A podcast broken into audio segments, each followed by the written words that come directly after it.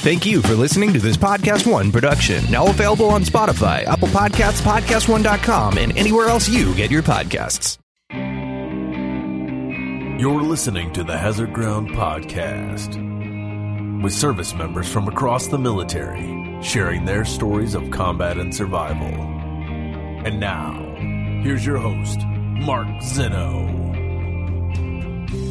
Welcome into the Hazard Ground podcast. As always, we appreciate you joining us each and every week. Before we get started, our usual reminders about upping our followers on Instagram and Twitter and subscribers on YouTube. Want to get to a thousand in each of those categories. Look, that's not like a big number. We really need to grow this community and we need your help to do it. So if you can send a message to a friend, hey, go follow the Hazard Ground on Instagram and on Twitter. And make sure you subscribe to our YouTube channel as well. That way, we continue to grow. We continue to get these stories out to more people. And furthermore, like this week's guest, we get people who are willing to come forward and tell their own story. That's really what we find most powerful and what we get a lot of appreciation that we have listeners who are willing to step forward and say, Hey, I have a story to tell. And we know that sometimes telling these stories is really good for the people who are telling them. And because everything that veterans go through and what the epidemic is right now with suicide, we love the fact that people are willing to come forth and tell their story. So if we can grow this community, grow this Hazard Ground podcast followership, we certainly hope to impact some more lives. Speaking of impacting lives, our Amazon partnership has been doing that. Go to our website, hazardground.com, click on the Amazon banner at the bottom of the homepage, or go to the sponsors tab. You'll find it there. But every time you do your Amazon shopping, if you go through hazardground.com first, we'll get a percentage of what you guys spend, and then we will donate that percentage back to some of the great charities and foundations you've heard featured here on the Hazard Ground podcast. With all that out of the way, let's get on to another great episode. Joining us this week is a listener who has a story to tell, which we always love. He is a retired specialist in the United States Army who was a combat engineer. He had one deployment as an engineer in the Army overseas and a second one as a contractor. He was wounded in Afghanistan, received a Purple Heart for his actions. He is Terry Wilson joining us on the Hazard Ground podcast. Terry, welcome. Thank you for being here. You're welcome. Thank you for having me, and thank you for your time today. I appreciate it.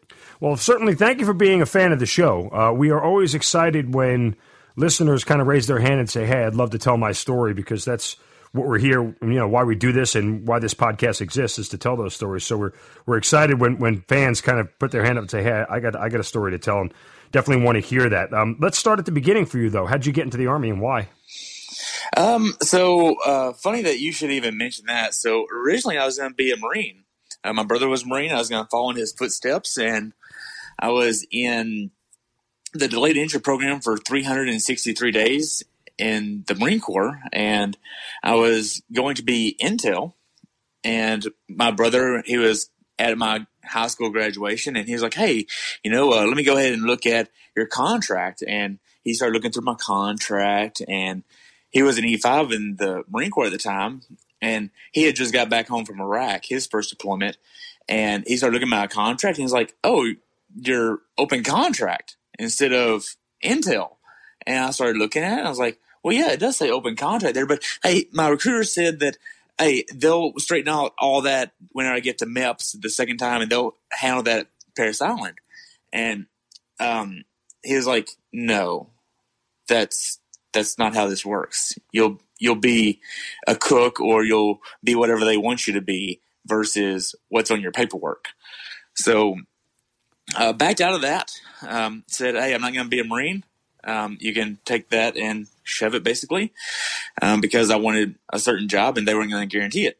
And uh, took a lot of flack from the recruiters. Took a lot of flack from the command of the recruiting at the time, and they said, "Well, you're never going to be a Marine," and all this. I was like, "Well, I'll never be a Marine intel, that's for sure." So I don't really care, and um, moved to Jacksonville, North Carolina, to spend the summer with my brother at the time.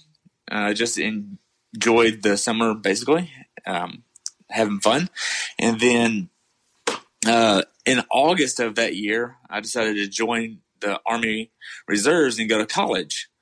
So joined the Army Reserves in August of 2006 and started going to college. The first semester went great. Hey, all the paperwork was fine. And then the second semester, um, that, that following spring, it like the they could not get their paperwork straight. I had to have a degree plan. I had the vice president of the school make my degree plan, send it into the army. It wasn't good enough. Um, just all kinds of issues logistically with this person didn't sign off on the right paperwork, so they're not going to be covering my tuition. I'm not going to be getting my BAH as an E5. Like, blah, blah, blah. I mean, it was a big circus just to try to even get that. So I said, you know what? Fuck it. You know, I'm, I'm out. I'm not going to do this college thing. I'm just going to go and get a job and do whatever and be a reservist. Not that big of a deal. Other people are doing it, so I'll do that. So didn't even go to school you, doing the tuition assistance thing and then um, it was um, long story short here is just I backed out of going to school, be it just a regular reservist, do my one week in a month, two weeks a year, and call it a day. Um, joined the army as a 21 Juliet, which is general construction engineer, because it was the fastest MOS. I think we had it in five weeks at the time. So you get in there, you do your Hi-X, your C truck, and your crane, and you call it a day, and you leave. All right. So you start out as an engineer. Are you ever worried about combat? Do you ever think you're going? I mean, did you feel like it was a fait accompli that you would ever end up there?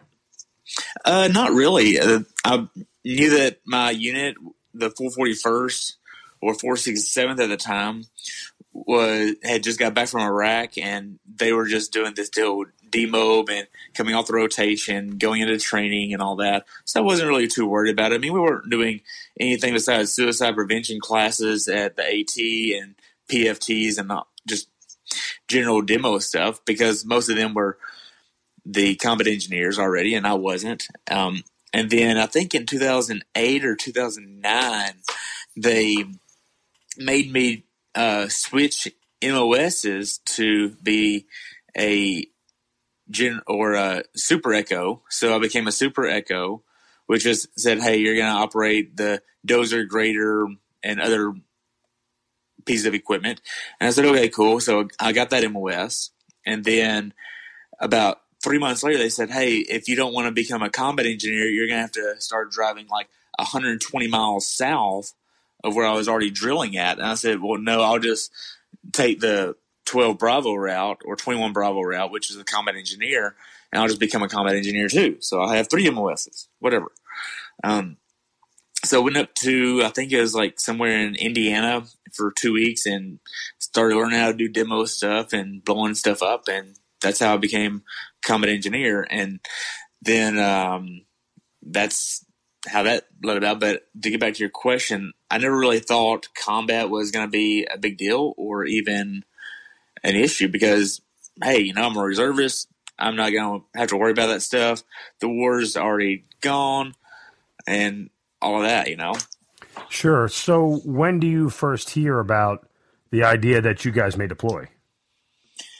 Um, whenever we were at Fort McCoy, Wisconsin, um, we were doing our two week drill up in Wisconsin, and then First Sergeant had us do um, formation at like seven o'clock at night or nineteen hundred, and it was out in the middle of a field. I mean, I remember the this formation quite vividly, and uh, First Sergeant got up and was like, "Hey, um, just so you know, we are alerted. Um, we are officially alerted." And I was like, well, "What the hell does that mean?" You know, and everybody's like, "Yeah, like, hey, we're going," you know. I'm like, what does alert mean? And we had a few guys in the unit that were like, oh man, are you serious? Because they're about to get out, and now then they can't get out of the unit. So right. we're all here, we're all going, um, and then um, basically he said, hey, you know, we don't know where we're going yet, but we we've been put on a list that we might go. So nobody's allowed to get out of the unit. People can come in, but they can't leave. Nobody can retire. Um, nobody can be discharged, blah, blah, blah. And that's how I initially found out. Um, this is a two part story because the second part is whenever we actually got the word of, hey, I think it was December, December's drill that, that year, um, we had a different formation. It was in a classroom in Millington, Tennessee, on base there, and first sergeant started. Uh, he said, "Hey, everybody, take a seat, and if I say your name, go ahead and stand up." And as he was reading off names, we were standing up, and he got down to the W's and called Wilson. I was like, "Oh man, so what's going on with all the people that are standing up?" And he, because like I'm at the bottom, he's like, "All right, well, um, these are all the people that are going. Go ahead and congratulate them and say good luck in Afghanistan. They're going to be laterally transferred to the 323rd in South Carolina, and they're going to be going over." And then uh, I'll never forget what happened next. Um, First Sergeant took a second uh, flipped a piece of paper over, signed his name, and said, "If you want to volunteer and go with them, here's the list." And his name was at the top, and I was like, "Wow, that's pretty awesome."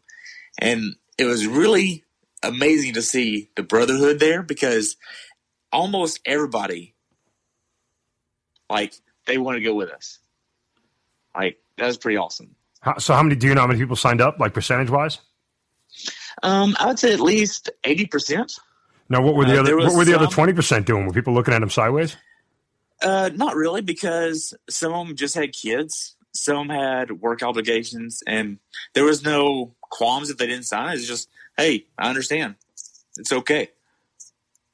Interesting. Yeah, So- because I mean, it was some. of 'em- I mean, there was a few that had just had kids, and there was one of them that was about to get out. Like he was like, "Hey, I I, I want to go, but at the same time, like I'm ready to start my life. Like I've already hit my twenty.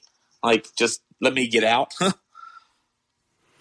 Well, that's weird. Um, you know, I, I wonder, and, and for the civilians listening, you know, that's uh, there's a lot of people who would look at those who didn't sign up with a little bit of a side eye. Um, you know, it's it's a tough, tough thing when you are a reservist and you know you have a full time job and you have you know other responsibilities that aren't Army twenty four seven. You know, the, the thing we talk about you know, the National Guard and the reserves, you know, you're a citizen soldier, a citizen first and a soldier second. And so, while I understand the people who made that decision, and I don't look poorly upon them for choosing their life over a deployment, because, like, hey, deployments aren't fun, you know. Um, I just, you know, there, there, there may be some people who didn't vocalize it, but certainly were sitting there looking at some guys going, what the hell is Are wrong you with fucking you? serious? Yeah, Yeah. That, that- I mean, I, I just you know I was wondering if anybody had openly said anything. Uh, I don't remember that honestly. And uh, one of the things that we knew at the time was we were going to be the redheaded stepchild to another unit Yeah. out of South Carolina. And that's what we did know. So, uh, what I mean by that is we were going to help fulfill another unit that wasn't up to 100% capacity.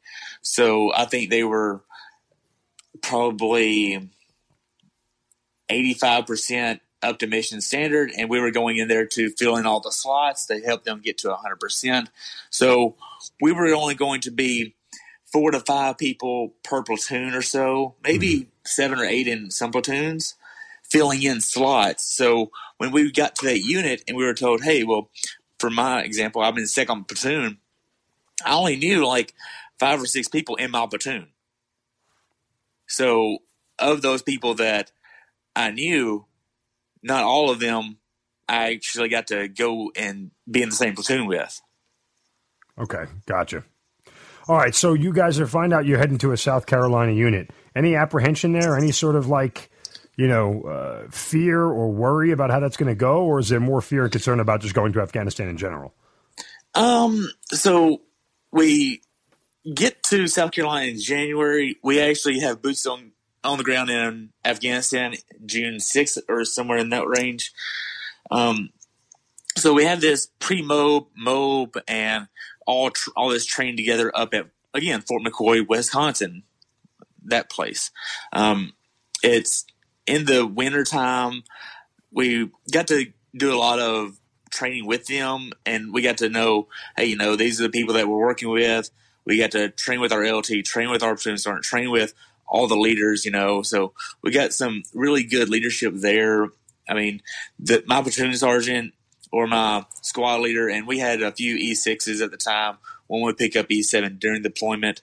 that was actually from the Tennessee unit, which I think was a good thing because now then we actually have somebody that can stick up for us a little bit higher on versus just the lower enlisted, which that's what I was. Um, but I feel like the cohesion was pretty good by the time we got to Afghanistan. All right. So when do you actually arrive in Afghanistan? What's your mission? What are you told? Uh, we were told we were going to be doing route clearance. We knew that from the get go. Um, route clearance is not necessarily a fun and lucrative business for the soldiers. It's really not. It's one of the most scariest jobs you can ever imagine. I know you've talked to uh, Zach Stinson, mm-hmm. who lost both of his legs. Um, it's really scary. Um, but we were going to be mounted route clearance versus unmounted, which means that we were going to be in trucks versus on foot. So that was a plus. Um, but still, nonetheless, we're dealing with bigger IEDs, so it, the risk is still the same. Did you feel, and I remember these from my first deployment, those big buffaloes, they kind of look like, uh, you know, uh, I can't describe what the vehicle looks like. It was almost just like a, a truck that was a, the letter A, you know, like on wheels at the bottom that rolled yeah. and had these arms that sort of reached down to the ground. But uh, yeah, so I, I, was driving that. I, I, remember seeing those things and going, "Oh, well, that's creative." I don't know if it'll it, will keep you alive, but it looks creative. Um, so, yeah. uh, how did you feel about being inside those? Did you feel like they were designed well enough to keep you safe and alive? Yeah, uh, when we were training up in Wisconsin, we were driving a five ton converted to a training buffalo, which was interesting. I mean, it had it had the arm on it. It had everything that the normal buffalo would have, but it was just a cheaper model of it. And I was in charge of driving it along with my co-driver Alan. And when we got to Afghanistan, I mean, we felt really well prepared to be there. Um, we also had a backup arm operator, and then we had EOCA in there, and then we had the truck commander as well. And I mean, we felt really prepared with our mission at hand.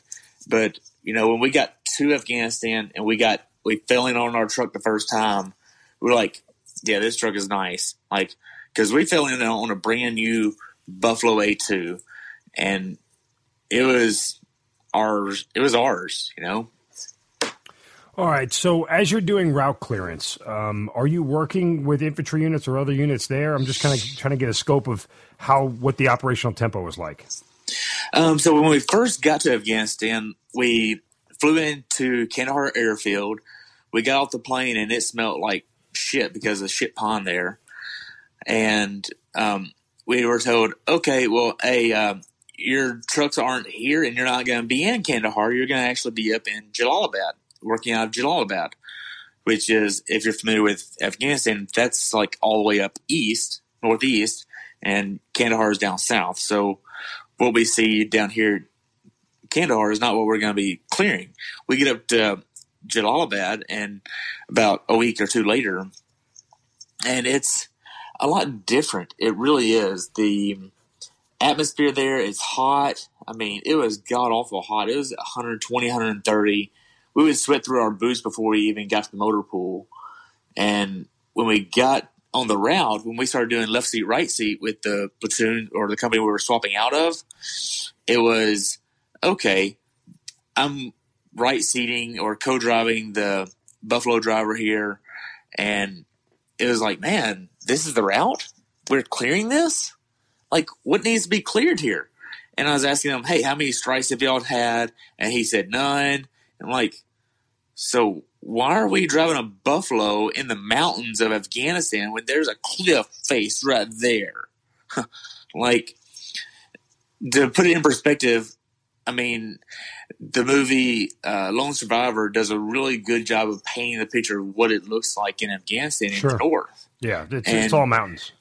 Yeah, it's mountains. Like people don't think that. Yeah, that's what it looks like, but that's really what it looks like up there. And but there's roads that go on the side of the cliff like you're going through the Blue Ridge Mountains of Tennessee, where you have cliff on one side going straight up a road, and then a drop off on the right that goes into a river. Like, and you're sitting here thinking logistically, why would anyone want to bomb this road? Because if they bomb this road, their citizens aren't even going to have supplies for months or years. Right. Because they can't just rebuild this road with their technology. What month and year do you actually arrive there? I just want for the audience sake of, of understanding. Um, I get there June 2010. Okay. And so you're set for a year long deployment at this time, correct? Uh, nine months. Nine months deployment. Really? Yeah. I kind of got hosed. Um, I went in 2011 yeah. for a whole year. well, so when we were leaving Afghanistan in that March, there were people there that said, "All right, so we're here for 18 months. Who wants to go ahead and set up their leave dates now?" Wow. All right, so you get there in June. Take me through kind of day to day life there. Uh, what did you deal with? What did you see? Set the scene for everybody. Uh, so when we get there to Jalalabad, day to day life, uh, when we weren't going out on missions, we were actually going to the motor pool, which, if anybody's familiar with Fob Fenty, it's an airfield and it's about a 3.1, 3.2 mile loop around the airfield. And we were standing on the other side of the airfield from the DFAC. So we had to actually walk across the airfield and go all the way down to the motor pool, which was about a one and a half mile walk. Um, don't forget anything because you have to walk back and it's hot. We would normally take uh, two or three water bottles with us just to make the walk to the motor pool at seven o'clock in the morning. Uh, we were doing maintenance on the vehicles. I personally was driving around the 3.1 mile loop in the Buffalo, just getting hours in, getting more comfortable with the vehicle, knowing the turning radius, knowing how it maneuvers, where my blind spots are, how I can see. Do I need to adjust the mirrors? Doing all that stuff just to be a better driver. Um, then we were also doing arm, arm operations. So the arm operator would say, Hey, you know, I want to play with the arm, just getting out there playing with it, getting more familiar with the actual arm that he's messing with, the controls of all that. Um, we also did light kits and installation on there. So we installed light kits and that was just a nightmare. I mean, that was probably the longest day of my life. And right. I'll never forget, uh, Command Sergeant Major, uh, Bito, Bento, something like that with the 101st. He was in charge of Fob Fenty and man, he was a dick. He had the dang police or yeah, the basically the fob police go around to the motor pool, and if you didn't have your weapon within arm's reach, you got a ticket. And I'm like, okay, what's your ticket gonna actually do? Like, what are you gonna you gonna send me home?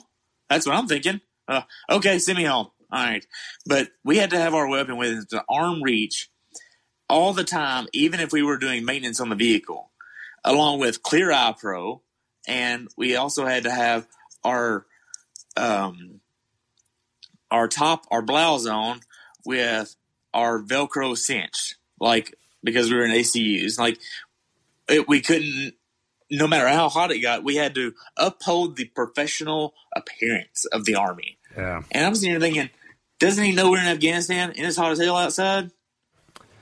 Sergeant like, majors need something to do. That's kind of what they do. I mean, it's it's the yeah. uh, nature of the beast, to say the least. How how much were you operating outside the wire? Uh, when we got to Fob Fenty, we were doing probably two, three day missions a week.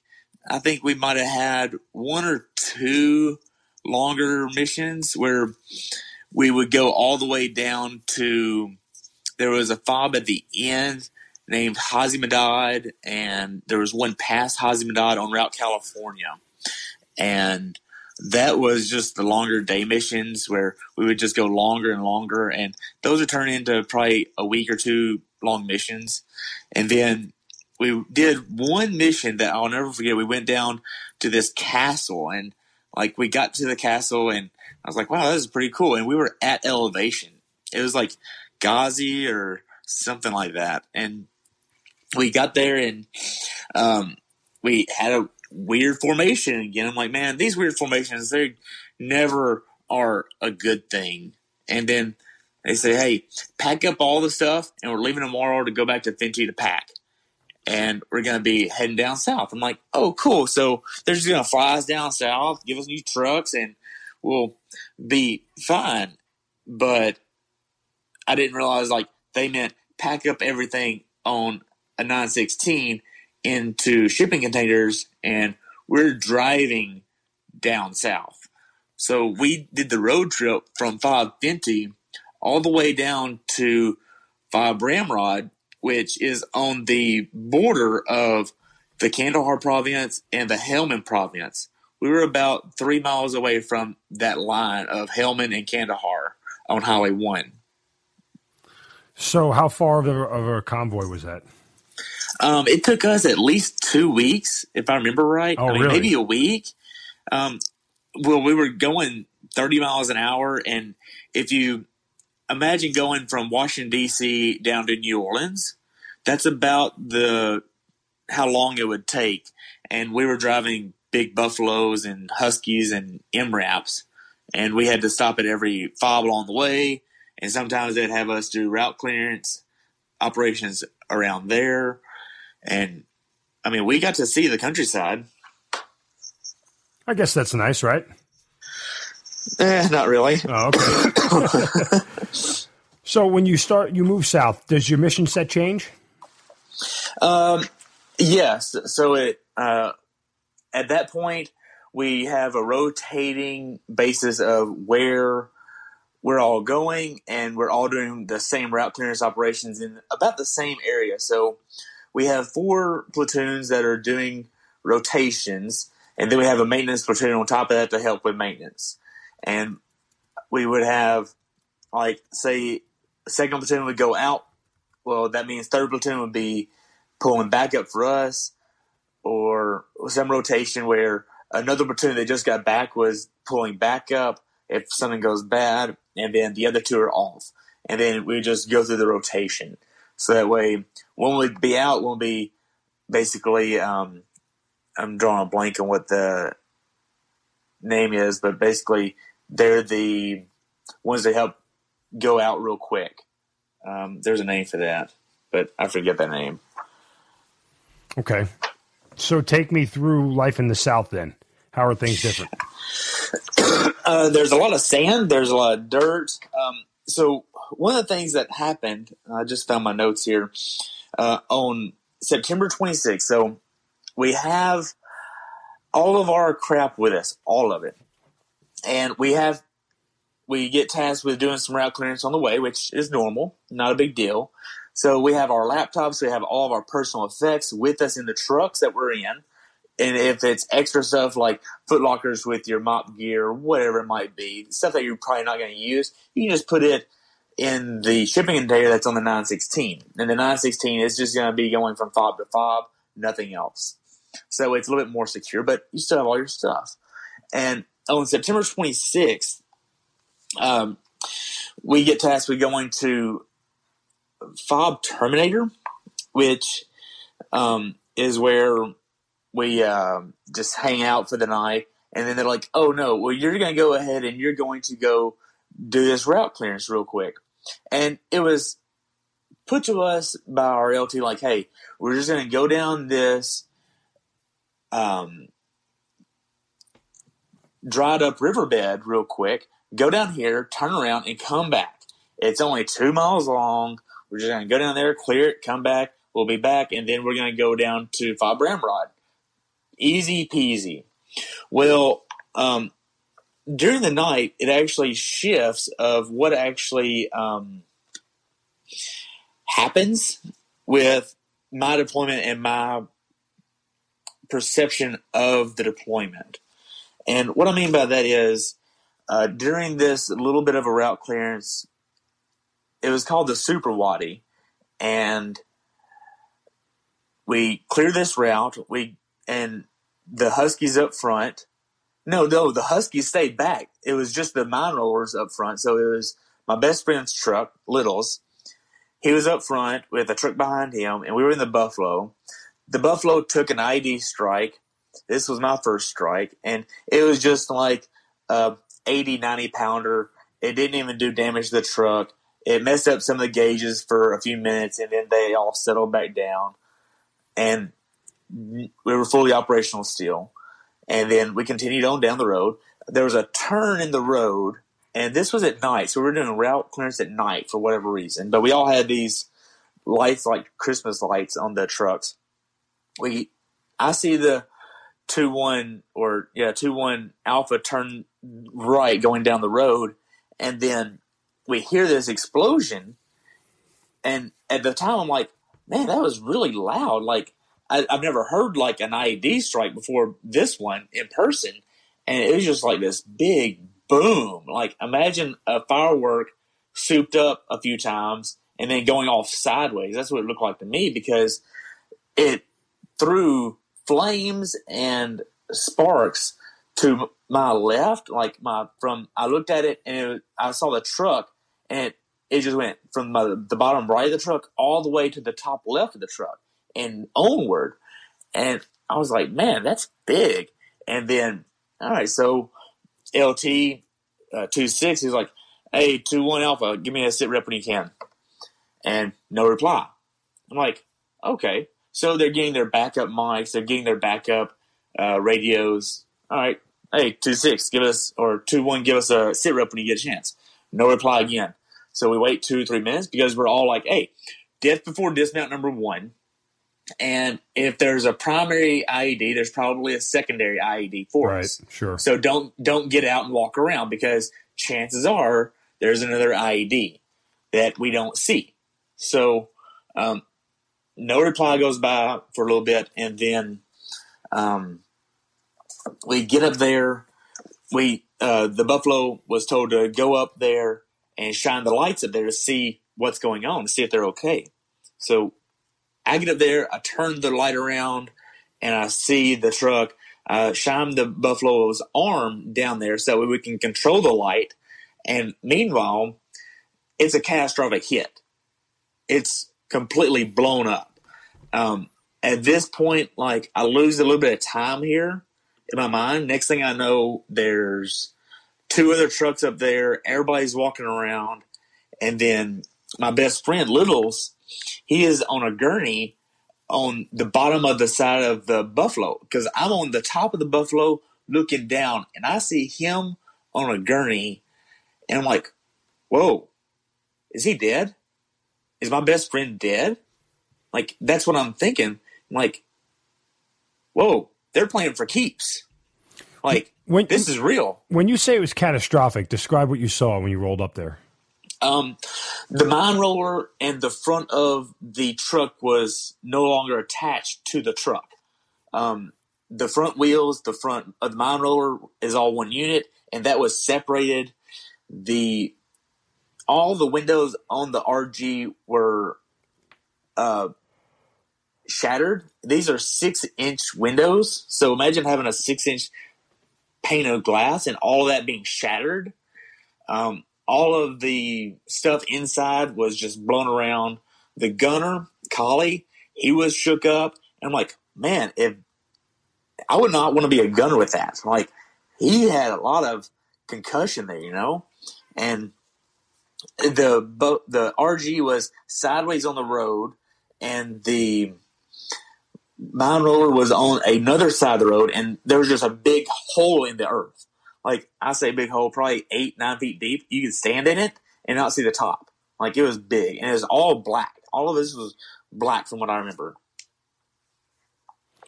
Okay. Um, you start to talk about how this became real. What are the feelings and emotions you had behind that?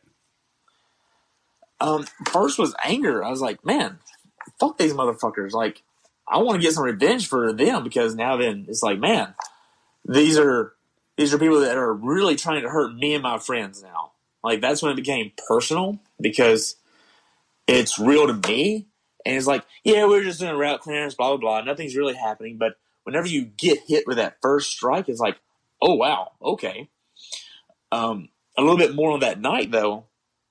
Uh, so we get up there.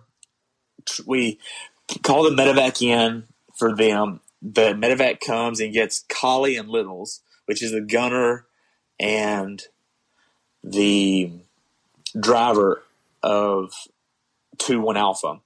And then next thing we know, 2 5 gets hit from behind us. So 2 5 was moving up to pull security on us, and they get catastrophic hit while others are on the ground. So we're still in the super wadi. People are on the ground, and two five gets hit.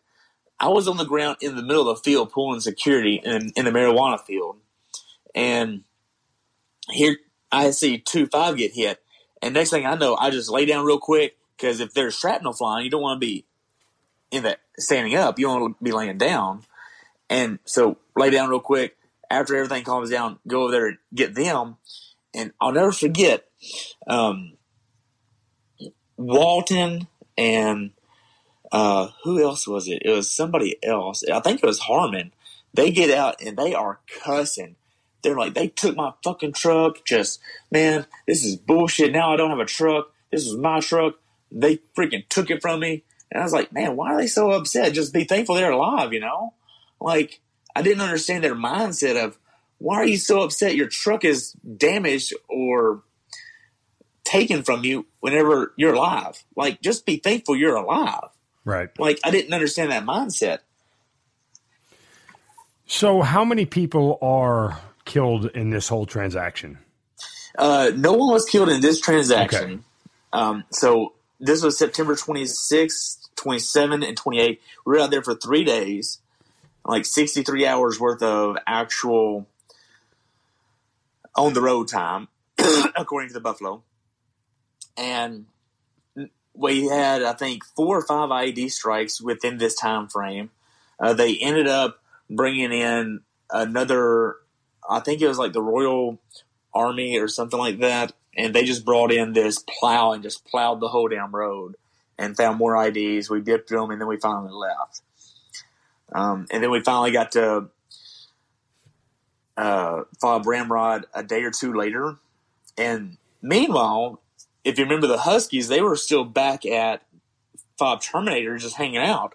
Well, they didn't have anything to do because this was just like this small pop up fob in the middle of nowhere. So they didn't have a USO, they didn't have an MWR, they didn't have a laundry system for chow. They had MREs. They didn't have anything to actually do all day besides just sit there and talk to one another. So you have these two guys that are still back at base doing nothing, and they can see the route and they hear all these explosions going off, but they're not tuned in to the radio frequency that we're on, so they don't know what the hell is going on. Right. Okay, so when all this chaos dies down and you guys kind of get back to base to refit and everything, what's the conversation among you and your, your fellow soldiers? Uh, I would say it was um, okay. We really need to start focusing on the attention to detail. We really need to start thinking of where are you going to hide it. Um, that's the biggest question where route clearance ask themselves over and over and over again. Hey, if you have an IED, where are you going to put it at? Where are you going to hide it? If you want to kill somebody with an IED, where are you going to put it? Like you ask yourself this over and over and over again all the time because every situation is a little bit different. But if you're thinking of their mindset, you can think, okay, I would put it here because they're going to be thinking this and this and now you can help find that IED. So that was more the mindset. And hey, you know, once we got to Ramrod, I would say life, life got a little bit easier for about um, the month of October. That was an easier month, um, just because hey, we were just going through the motions. We were finding the IEDs instead of getting them struck by default. Mm-hmm. So it was a little bit easier for October, but then November happened. Um, November wasn't a fun month at all. That's where some of the bigger stuff happened. Yeah. Okay. So that's where I wanted to get to next. Um, lead me up to the events before what happens to you on November 4th, 2010. Okay. So, uh, on November, November 3rd, uh, the day before my ID hit, um, we noticed this MRAP come into the the base. You know, we were pulling um, um, the fast acting, whatever, you know, we were pulling the backup for third platoon at the time. And we noticed this MRAP come into our compound near our houses. You know, some of us have cell phones, so it's not that big of a deal. Hey, if you want to get on somebody's cell phone, you just say, hey, can I get on your phone for a minute, whatever. And then we notice this MRAP come up and um, first sergeant gets out of it. I think it was first sergeant. He gets out of it and he locks it and it's still on. It's still running. I'm like, that's kind of odd. so this is about lunchtime. We go to chow, we come back, and then um, we get we kind of have this eerie feeling like everybody's standing around waiting for something, and then um, here comes uh, LT, and he's like, "Hey, everybody, uh, gather around, get everybody." And hey, you know, we had some guys at the USO, had to go and get them from the USO, and came back and said, "All right, uh, internet's cut out right now. Nobody get on the internet. Nobody get on the phones. Um, we're at uh, communication black or shit creek, whatever you want to call it. River City is another term." And I was like, "Okay, so I guess." Somebody got hit. You know, my brother's been to Afghanistan once, Iraq once. I understand what River City is. And uh, we found out that we lost a troop that day from third platoon, and we didn't know who it was at the time. We didn't know what truck they, they were in, but we knew that we had to go and help recover them. So we get already. So on, wait, your LT tells you that you lost somebody and you have to go get them, and, and no, Right. no one's asking who is it, who is it, who is it, or he wouldn't tell you. Or Um, it, it wasn't that anybody really was worried about that. It was, hey, we don't need to know that right now, so we need to actually go in, help them out. Like, hey, that they need our help, so we need we need to go and help them out. okay, uh, I was just, I mean, I, you know, Yeah. natural curiosity would want me to know who it is. Not that it necessarily matters one way or another. I'm not yeah, saying I mean, it does, but don't get me wrong. We wanted to know who it was, but at the time, it, it really wasn't a need to know basis. Uh, I don't remember that being an issue, and like actually going, hey, you know, we I need I need to know who this is. Well, it doesn't matter, and we didn't know what kind of truck they were in. We didn't know anything. Uh, all we knew is somebody from third platoon was hit, and then um, we find out I think later that night because we were going to go and go to them at that point, but then something happened where they said, "Hey, you know, uh, just come tomorrow morning whenever it's daylight," because by the time we got there, it was um, too late. So we just waited until the next day okay, to to get there because uh, November third we uh, were prepping to leave at fourteen hundred and we left at fifteen oh six, and then we got to Hazimadad or Azazula at eighteen thirty seven. So I mean, we were only going nine miles down the road, but it took us three plus hours to get nine miles down the road. Like uh, whenever you say route clearance, you talk about how many hours per miles you go because you go that slow. right. And then, uh, so on November 4th, we wake up at 437 and then, um, I test the arm out. We, we sleep in the trucks that night. Um, and then we SP at nine. So wake up at four, we leave at nine. So pretty long time there, but we just eat breakfast on the trucks and then we SP, which is starting the mission. And then from there, we get to Route Edmonton. Uh, Route Edmonton is at the time or was before Third Platoon went down it a black route. So no one had been down it in over three months. I mean, that's why it was classified as a black route, if I remember right. I could be wrong in the time frame there, but I think it was three months. So no one had been down there in quite some time. Um, so we get uh, on Edmonton around 940, 950, and then uh, it's uh, from there, the day seems to really fast forward in my mind, but I'm, I'm just referring to my notes here. Uh, we get on Edmonton uh, around 11, and then from this point, we only go another half mile to a mile down the road, and that's it. And before we get struck by the IED. What do you remember about being hit? Um, I remember moments beforehand, uh, we were looking around, and I was like, "Hey, Alan, I want to dig right up here because we saw this mound of dirt uh, that looked like something was on top of it." And now, then looking back on it, it's like, "Wow, you fucking idiot! You should have known to dig before that mound of dirt because if you dig at that mound of dirt, you're just digging where all the extra dirt was. so you need to dig before that, not at that mound of dirt because there's nothing there. Or it's maybe, obviously before maybe or after, that, that mound of dirt. Yeah, okay. Yeah, maybe after or before it. Just not on the mound. at that- yeah, not on the mound. Well, um, we were both thinking the same thing, dig on the mound of dirt, and he was pulling up in position. And in the video, you can't really tell it, but we were actually slowing down and about to brake and stop right there as soon as we get hit. And uh, once it hits, I mean, there was dirt and dust everywhere in that truck. Um, no one was in pain at that point in time. I was just like, motherfucker, we got hit.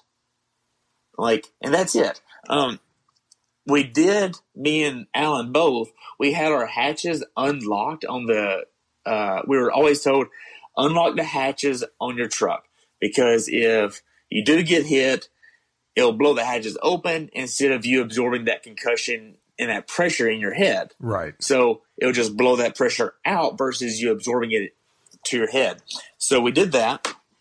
And then next thing I know, I look up and my hatch is open. I'm like, wow, that's a heavy hatch. Like, because it had to be at least 20 pounds of pressure to push it all the way open. But both his and mine were open. And if you look closely in the video, you can see both hatches are open after the IED strike. And it's crazy. But I remember truck commander coming up and checking both of us. We were okay. And then he checked Wilson and Robbins. They were okay. And then he started looking at the floor, and the floor had mushroomed up. And it was like, well, so at this point, the truck was still on. So um, the AC was not blowing anymore. That turned off. And I was like, well, that's kind of weird. Um, turns out the uh, IED blew off the air conditioning unit and sent it through a wall on the left side and threw it like 500 or not 500 but 50 meters that way. We lost the middle axle. The middle tire on the right side is seen in the video going 50 60 meters to the right side of the truck. And these are massive tires. They're held on by like 40 50 nuts. And they're big tires. They weigh at least five 600 pounds. And to see that thing just toss around like a donut is it's nuts. Okay, so are you fine at this point? Like, do you do, do any like sort of uh, battle damage assessment on your own body?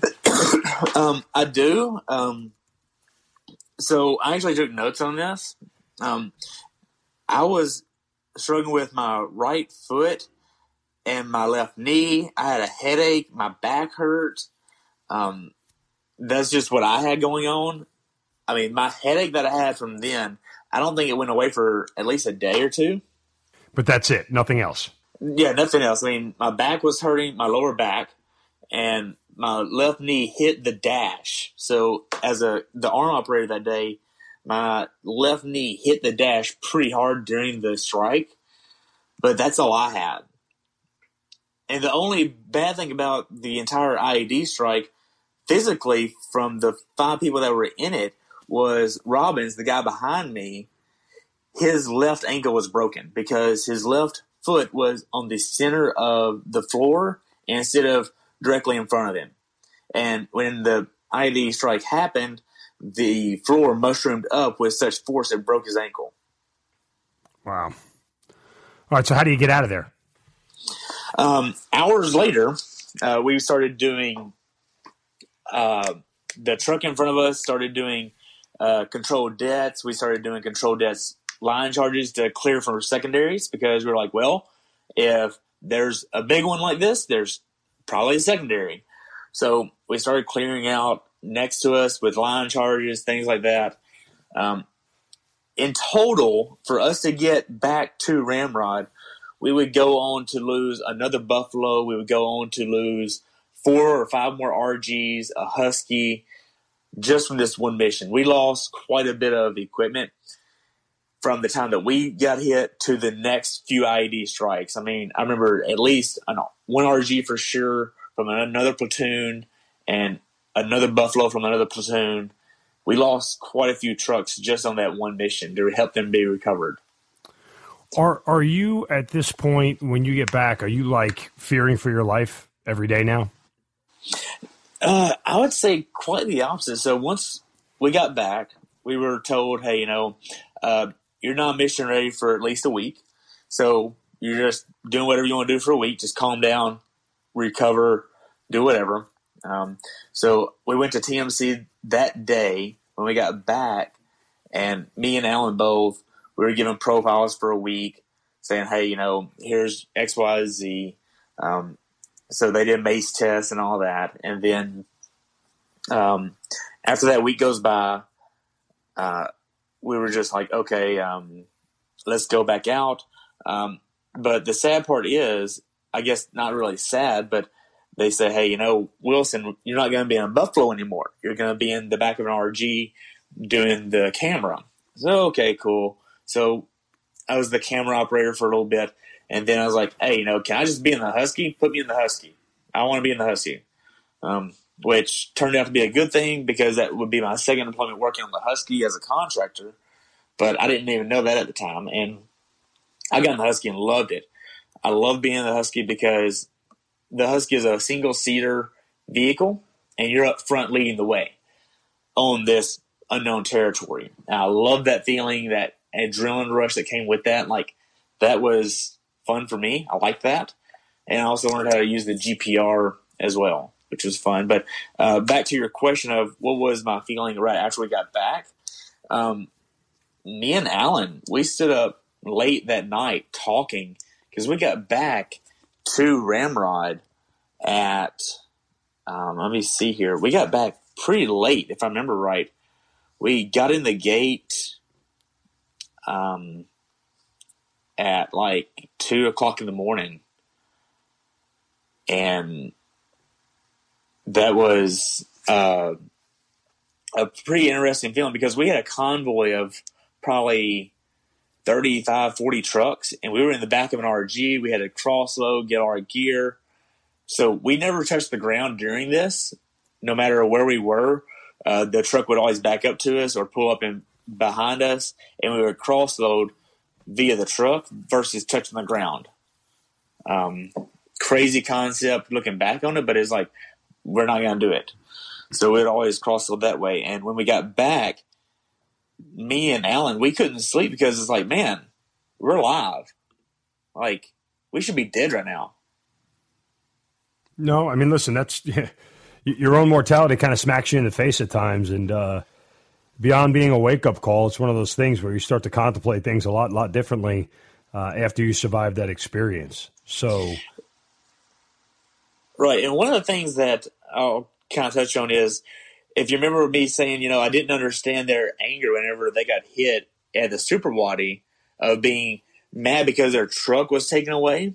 Now I understood that. Like when we got hit, I was like, the motherfuckers, my truck is gone. They totaled my truck. Like I understood that now because like you put so much time in it, you sleep in it, you trust it, it it helps you out. It never fails. It's a good truck. And then all of a sudden it's gone and taken from you.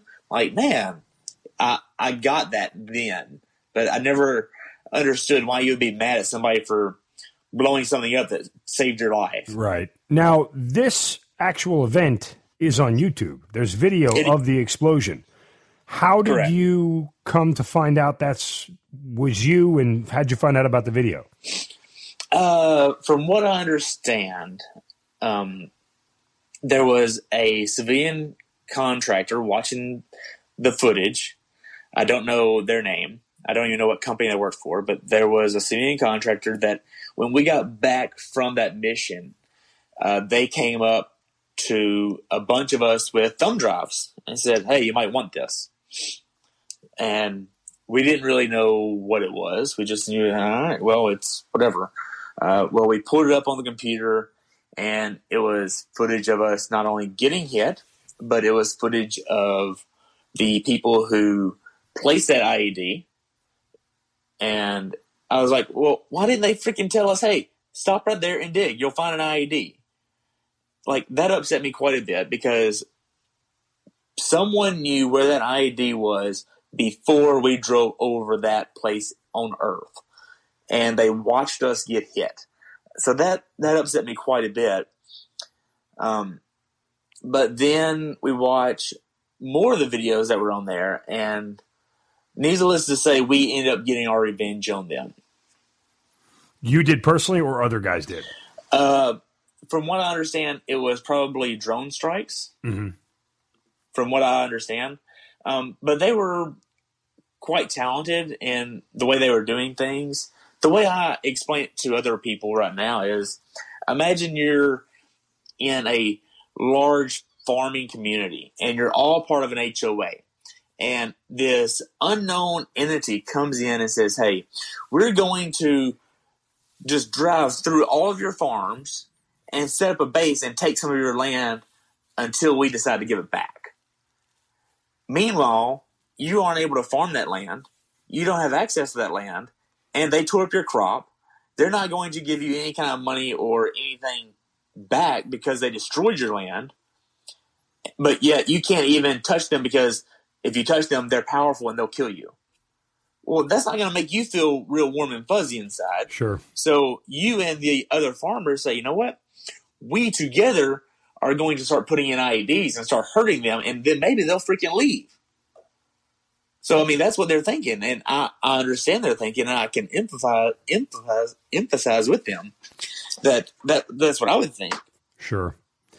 Now this deployment ends, and ultimately you get out of the military. Why did you decide to get out, and, and then eventually you end up actually going back as a contractor? So how does that whole story unfold? So when I was in Afghanistan the first time, I started learning more about the Husky. I spent a lot of time with the folks over at NIITEK. I probably put in 80, 90 hours or so just working with them hand in hand when I wasn't doing missions. And then worked with them a little bit, became on first name basis, and got their contact information. And they one of them told me how to put it on their on my resume and how that would look as a contractor looking for an applicant. And I was like, okay, so that's cool. I'll just do that. So I got back from Afghanistan, and then I got back in March of 2010, and I started contracting March of 2012. So there's about a year and a half there where I was applying for jobs, not getting them, applying for another job, not getting it. Um, and then finally, my brother was in contact with this company called Critical Solutions International, and he knew a guy named Daryl. And Daryl was like, "Hey, you know, let me look at your resume." I sent it to him, and he's like, "All right, well, I, I'll send it to my boss named AJ." And this was probably summer of 2011, so it had been over a year of me being unemployed, just drilling and looking for a job. And I finally get a call on Christmas Day 2011 saying, Hey, are you still interested in being a contractor with us? Or, or are you still looking for a job? And I said, Yes, sir, I am. He's like, Okay, well, have a wonderful Christmas night, and I'll be in contact with you here in a few weeks after the first of the year, and we'll start talking from there. Um, about a month later, I flew down to Dallas for an interview in Carrollton, Texas, and then got the job, moved down to Texas in 2012 in March, and been down in Texas ever since. And then part of that job was I was going to have to be a civilian contractor working on the Husky, and then I went back to Afghanistan 2013 in I want to say early September, and then came back in May. So did another deployment working with Marines though in Afghanistan. What's the best part about being deployed as a contractor that you and the things you can't do as an actual service member? Uh, so I was not allowed to touch a weapon. Uh, that's one of the first things that comes to mind is I was never allowed to touch a weapon as a contractor. Um, that's a fireable offense, and they drill that into your head. Do not touch a weapon. You will get fired. So um, if there's a vehicle that has a weapon in it, ask the Marine, sir, I need you to get your weapon out before I can work on the truck. Um, so that was kind of weird because I came from a mentality of if a weapon's left unsecured, secure it. Mm-hmm. Like that. So that's a big contrast. Um, one of the best parts about being a civilian is we had vehicles we could drive to Chow. instead of walk. yeah, Uh, I was on I was on Leatherneck, so Leatherneck is big. yeah, So, and I was an American, so I had all access no matter what. So I could go to any chow hall. I could go pretty much anywhere I wanted to, any time of day as a civilian. The first night I was there, I got pulled over by a PMO for speeding, and I was like, "Really?" Like, um, the only reason I didn't get a ticket or getting written up for my employer, which they can do, they said, "Oh, you got here today."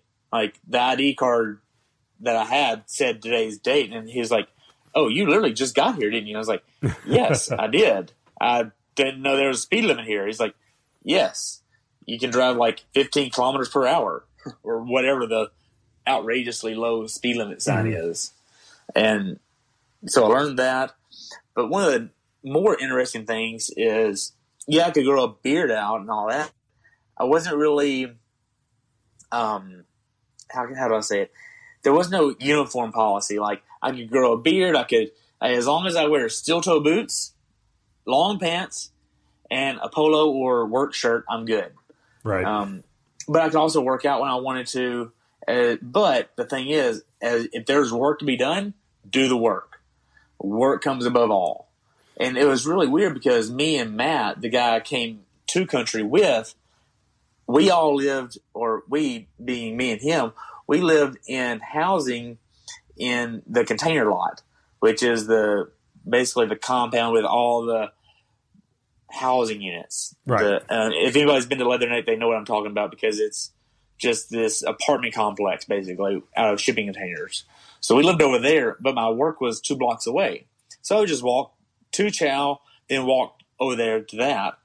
Um, but if there was work, I wouldn't know until I got there. So how would I? How was I supposed to know if work is there if I can't talk and communicate with them via cell phone? And I wasn't going to get a cell phone, so that was weird. Um, but I mean, I got to know all the Marines I worked with. I got to know the drivers, and I mean, I took a lot of pride in the stuff I did. I would clean up the Huskies cab a lot more than any other contractor because I would take the seat out, clean the wires, give them a lot more room in the Husky because I was a Husky operator.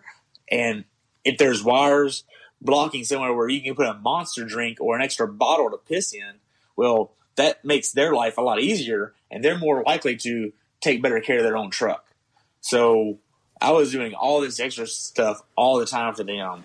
All right, so let's fast forward here. You finish your time there as a contractor and you move on uh, completely away from military life at this point. And yet it takes you nearly a decade to end up being awarded your Purple Heart for what happened to you on November 4th, 2010. What happened and Correct. why, and why did it take so long? Oh man, so this is another interesting story of how all this unfolded. Um, so as you've seen the video on YouTube, I've shown it to a lot of people. Um, Command Sergeant Major Brian Flom, he's a friend of mine, and he's seen the video and he was like, "Hey, so are you? Did you get the Purple Heart for that?" And I was like, "No," and he was like, "Why not?" And I was like, "That's a good question, my command. Put in for it, and it was declined." And he was like you need to do your own paperwork for that. So I had to, this was back in 2015 when he told me that. And I mean, I had gone through the multiple steps. I had to get three eyewitness accounts that were people that were there. So I had to contact people that I knew that were there on that day that were hopefully still alive. Okay, write me an eyewitness account and have that notarized, by the way, for free. Like, I'm not going to pay you anything for that, but please do that on your own time and make it worthy. Like, write all the de- details. And we start referencing my journal because I took detailed notes of all that with maps and all that. And then not only did I need that, I needed my line of duty, which I still have, which is saying, hey, this doctor saw me on this date because of this incident, and this was my injuries. So I had to have that. And then I had to have like my personal narrative, and all that had to be sent in a nice little package. Well, I sent it in, and they declined it. And I was like, well, damn, man, I can't do anything more. And then another year or two pass, and then uh, somebody else starts hounding me about it. I think it was my brother at this time. He was like, Terry, just freaking do the paperwork. It's worth it. Just do the paperwork. and I end up saying, okay, here's where the fault was. The fault at this the last time was um, the LOD wasn't enough evidence. And I'm like, look at the damn video. It's enough evidence. And so I was like, okay. I look at the LOD and I was like, okay, um, here's the doctor that actually saw me in Afghanistan. I find his cell phone number online. Um, I don't know if you've ever tried to find somebody's cell phone number that might be alive that you saw almost a decade ago. Yeah. And saying, hey, um, sir, is this Dr. So and so that was on this fob on this date in Afghanistan? And he was like, yes, this is he. How can I help you? I'm like, well, um, you saw me on this date saying that I suffered X, Y, and Z, which is uh, traumatic brain injury, back injury, leg injury from the IED strike. And he was like, uh, I've slept since then, but if you have something with my name on it that I signed with my stamp or my signature, I'll write up a narrative for you. And I was like, okay, I have that. He's like, oh, you do? Okay, well, go ahead and send me the picture of that. And one of the smartest things that I did whenever I got back from Afghanistan was I signed my L- or I scanned my LODs and my journals right then. So I have a scanned copy of all my documents with fresh ink because if anybody knows, documentation fades over time. It had fresh inked LOD with all the stuff instead of it fading. So I sent him that, and about four or five days later, I get an email and a text saying, "Hey, I just sent you that. Let me know if you need anything else." And he was referencing the journal of this is why he deserves this. This is equal to this. Like he wrote the narrative with all the evidence needed for the Purple Heart. And this was back in, I think September. I got that, and then I was waiting on some other documentation to send in. So I sent in all the documentation in February, and then I find out via a phone call from my congressman uh, on opening day of baseball because that's where we are headed. Hey, uh, is this Terry Wilson? Yes, sir. He's like, this is Congressman Van Taylor. I just want to let you know your Purple Heart paperwork has been approved and you will be awarded the Purple Heart. I uh, just want to say, not really congratulations, but it's going to be an honor to give this award to you because he was a Marine. He knows like this is not the award that you want to be congratulated on getting, but hey, this is something that's worthy of being given.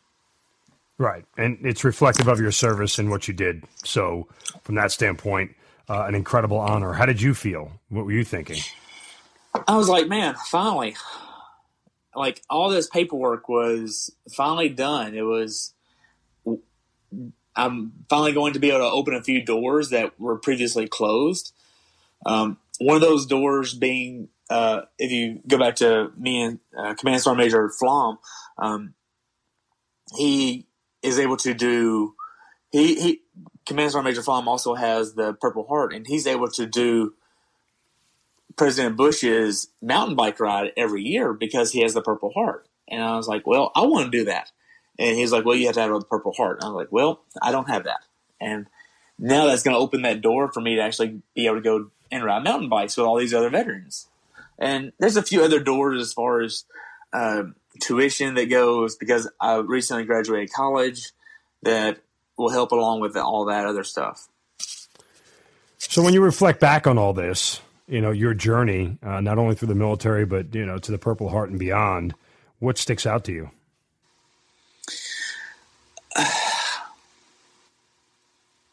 Um, one of the things that sticks out to me was I was actually able to visit Cop Wrath. Um, Cop Wrath was in in the Kandahar province, and something about Cop Wrath is what I didn't touch on earlier, but January 6th in 2009, my best friend from high school was killed in Afghanistan, and he was killed in uh, the hotel area, H O T E L, in Afghanistan.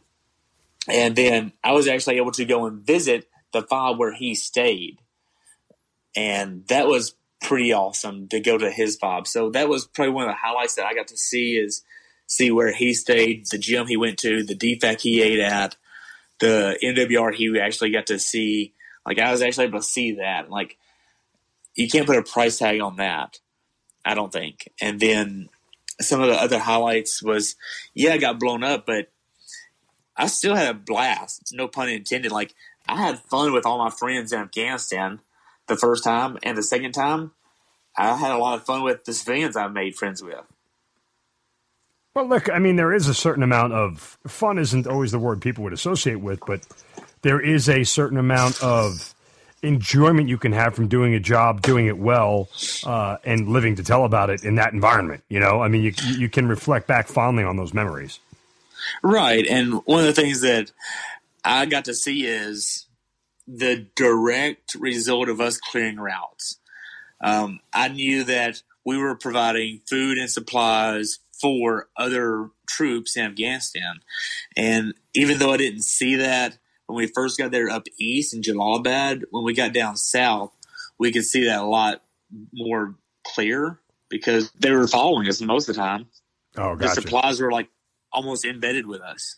Makes sense. Certainly an incredible story, and you're here to tell about it, and that's you know a blessing to say the least. But the fact that you share your story, it's inspirational to others, uh, and that, you, that you're able to tell your story and remind us of those who aren't able to tell their story. Well, I appreciate your time, and um, I, I do have to actually mention that the soldier that made this ultimate sacrifice on November third is James Chad Young, and he was with Third Platoon, and uh, I've met him a few times, and he was a great guy. He really was. How much of him stays with you every day? Um, I wouldn't say every day because he wasn't in my platoon, and I didn't know him like the people within my platoon. But every November 3rd, you know, I take a minute and I say a little prayer for him and his family. I mean, means a lot. Certainly does. Well, Terry, again, thank you so much for sharing your story with us and, and being part of the Hazard Ground. And certainly, you know, thank you for your honesty, but can't thank you enough for being part of the show. You're welcome. You've been listening to the Hazard Ground Podcast hosted by Mark Zeno and produced by Matt Pasquarella. If you have an interesting story to tell and you'd like to be on the show, send us an email at hazardgroundpodcast at gmail.com. And if you like the show, don't forget to subscribe, rate, and review on iTunes. Thanks for listening. We'll see you next time.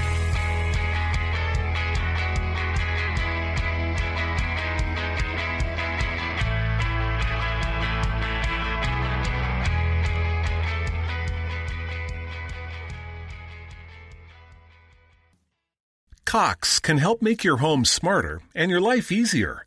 Now you can use your Contour voice remote to connect to your home life cameras so you can view them right on your TV screen using simple voice commands.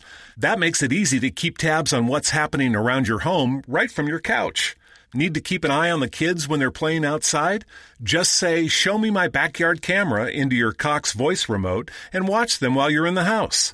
And if you're waiting for a delivery and want to make sure it's there on time, no problem. Just say, Show me driveway camera to check on it with your Home Life HD cameras on the TV screen while you go about your day. When you live in a home powered by Cox Internet, you can stay connected to what matters and let Cox take care of the rest. To learn more about all the benefits of your connected home, visit cox.com slash this is home today.